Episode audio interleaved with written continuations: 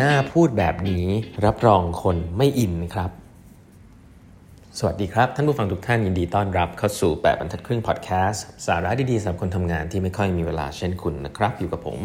ต้องกวีวุฒิเจ้าของเพจแปดบรรทัดครึ่งนะฮะครั้งนี้เป็น EP ที่ 1572 นะนะครับ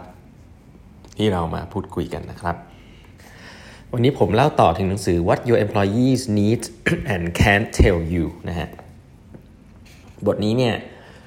วันนี้จะมาให้ตัวอย่างอันหนึ่งนะครับจริงๆเป็น speech ผมจะเริ่มต้นที่ speech นะหลายๆ ครั้งเนี่ยหัวหน้าในเวลาจะจะขอให้พูดการเปลี่ยนแปลงอะไรสักอย่างเนี่ยมันจะมีมันจะมีวิธีการพูดแบบหนึ่งนะฮะซึ่งเดี๋ยวผมผมลองเล่าให้ฟังเป็นภาษาอังกฤษก่อนนะครับคืออาจจะลอง imagine ดูครับว่าเราหัวหน้าเราเป็นลูกน้องก็ได้ แล้วหัวหน้าเรียกทุกคนมานะครับทุกคนมารวมกันตรงนี้หน่อยนะทีนี้หัวหน้าก็เริ่ม เริ่มพูดนะฮะจับหัวตัวเองพูดแล้วดูเหมือนดูเหมือนกับไม่ค่อย comfortable เท่าไหร่แต่ก็เริ่มพูดแบบนี้นะฮะ I know many of you aren't going to like what I have to tell you now but please don't shoot the messenger here we've got some big change coming and I need everyone to get on board even you don't like it แปลเป็นภาษาไทยนะฮะ คือหัวหน้าเนี่ยอาจจะได้รับเมสเซจอะไรบางอย่างมาอาจจะเรียกเลย์ออฟพนักงานหรืออะไรเงี้ยนะครับ แล้วก็พูดว่า เออ ฉันรู้นะว่าทุกๆ คนเนี่ยอาจจะไม่ชอบในสิ่งที่ฉันกำลังจะพูดนะ แล้วก็แต่ว่าอย่าอย่าทำร้าย messenger ก็คือตัวที่คุณตัวพี่ที่เป็นคนเอามาบอกเองตัวพี่ไม่ได้ไม่ได้เป็นคนคิดขึ้นมานะครับเเรามีการเปลี่ยนแปลงที่จะเกิดขึ้นนะแล้วก็อยากให้ทุกๆ คนเนี่ยเห็นด้วย on board นะแม้ว่าจะไม่ชอบก็ตามเคยได้ยินอะไรแบบนี้ไหมคือเหมือนผมคิดว่าอันนี้มันเป็นวิธีวิธีหนึ่งนะ คือพูดไว้ก่อนให้มันดูแย่ๆไว้ก่อน หรือว่าเหมือนออกตัวไว้ก่อนอะอะไรเงี้ยหัวหน้าที่ชอบออกตัวออกตัวแรงไว้ก่อนว่าเฮ้ยสิ่งนี้แม่งแบบเออน้องต้องไม่ชอบแน่เลยอะอะไรเงี้ยเออพี่ก็ไม่รู้ทำไงนะเออแต่ว่าก็อยากให้ทุกคนช่วยนะไม่ว่าจะไม่ชอบก็ตามแต่ก็ต้องทำแหละอะไรแบบเนี้ยไอ้ message แบบเนี้ยเอ่อในภาษาของ psychology เขาบอกว่ามันไม่ work เลยนะครับไม่ work ในในมุมไหนบ้างนะไม่ work ในมุมไหนบ้าง คืออย่างแรกก่อน ภาษาอังกฤษเขาเรียกว่า nudging the herd in the wrong direction คือคุณเนี่ย prime นะภาษาอังกฤษเรียกว่า prime prime ให้คนเนี่ยคิดว่ามันมีอะไรที่แย่มากๆแล้ว การที่คุณเริ่มบอกทุกคนว่า I know many of you aren't going to like what I have to tell you เนี่ยเออฉันรู้เลยว่าหลายคนจะไม่ชอบในสิ่งที่ฉันพูดเนี่ยมันเหมือนกับคนที่เขาเรียกภาษาอังกฤษเขาเรียกว่า unintentional normalizing นะคือจากคนที่แบบรู้สึกปกติอะกลายเป็นว่าตั้งรับละตั้งรับแล้วว่าเฮ้ย มันจะมีอะไรไม่ดีวะ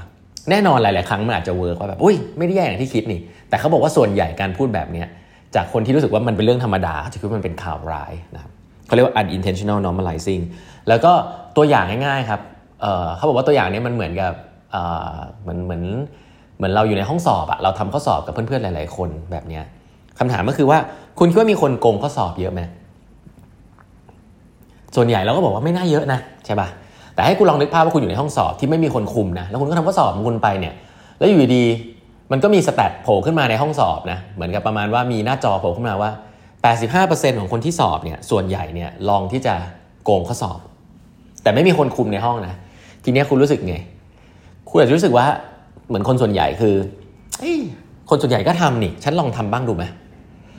อันนี้เขาเรียกว่า unintentional normalizing นะจากที่เราคิดว่าเฮ้ยมันก็ไม่น่านอมที่มันถูกต้องอยู่แล้วเนี่ยกลายเป็นว่าเราอะไปทำให้มันดูแย่กว่าเดิม คนที่เขารู้สึกปกติ ก็กลายรู้สึกว่าเฮ้ยเรื่องนี้ม่งแย่ว่ะนะเพราะฉะนั้นหลาย ๆ ครั้งเนี่ยอันนี้เป็นทักษะของหัวหน้านะครับอันนี้หนังสือเล่มนี้เขาแนะนำว่าถ้าเป็นไปได้อยากให้หลีกเลี่ยงนะอยากให้หลีกเลี่ยงก็คือว่าอย่าพยายามพูดอะไรให้มันดูแย่จนเกินจริงไปก่อนนะครับยังไม่ทันคุยอะไรเลยก็บอกแล้วว่ามันจะแย่มากอะไรแบบเนี้ย ซึ่งเชื่อแล้วครับหลาย ๆ ครั้งหัวหน้าใช้เทคนิคนี้ในการออกตัวแรงเพื่อที่จะเอ้ยมันอาจจะไม่ได้แรงที่คิด หรือหลาย ๆ ครั้งก็เหมือน เป็นคำพูดติดปากอะ่ะอันนี้ระมัดระวังให้ดีนะครับ เพราะว่าคุณกำลัง unintentional normalizing นะครับอันนี้อันแรกนะฮะสิ่งที่คุณควรทำคืออะไร สิ่งที่คุณควรทำก็คือว่าไม่ต้องพูดว่ามันแย่แค่ไหนครับ ยังไม่ต้องพูดนะอันนี้คืออย่างแรกก่อนนะครับ อย่างที่สองที่คุณควรจะทำนะ อย่างที่สองที่คุณควรจะทำนะครับ ก็คือที่คุณไม่ควรทำก่อนก็คือตะกี้นี้เช่นเดียวกัน I want I want นะ I need everyone to get on board even though you don't like it นะฮะ I know many of you gonna not gonna like it คุณผมคิดว่าคุณจะไม่ชอบนะ ผมรู้ว่าคุณไม่ชอบ แต่ก็อยากให้คุณออนบอร์ดอยู่ดีอะไรแบบเนี้ย อันนี้เป็นความผิดพลาดอันที่สองก็คือว่า telling people not to do think or feel something นะครับง่ายๆครับ คุณอย่าไปบอกคนว่าให้เขาคิดยังไง เขาชอบอะไรหรือไม่ชอบอะไรนะครับคือ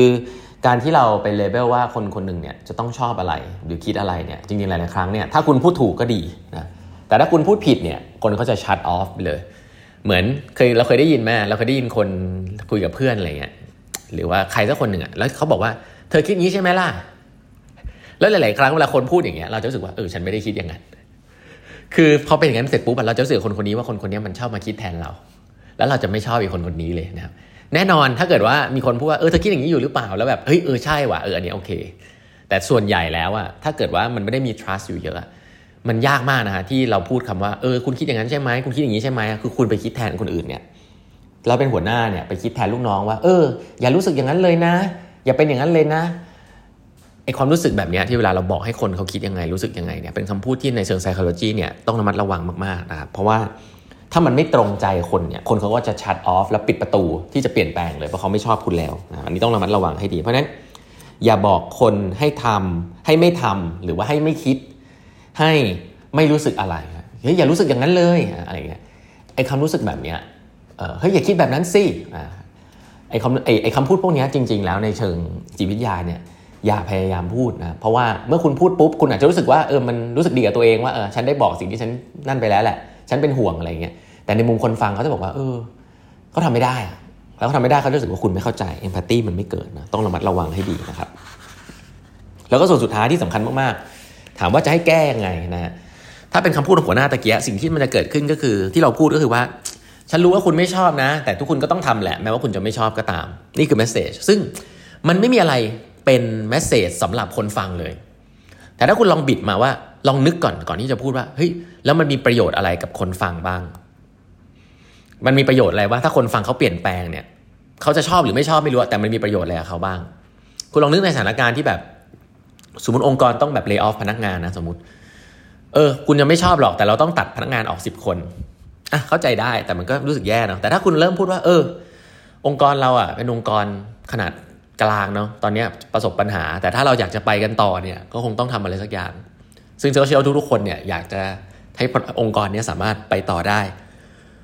อย่างน้อยๆเนี่ยเราพูดในส่วนที่มันเป็น positive พูดในส่วนที่เป็น objective ที่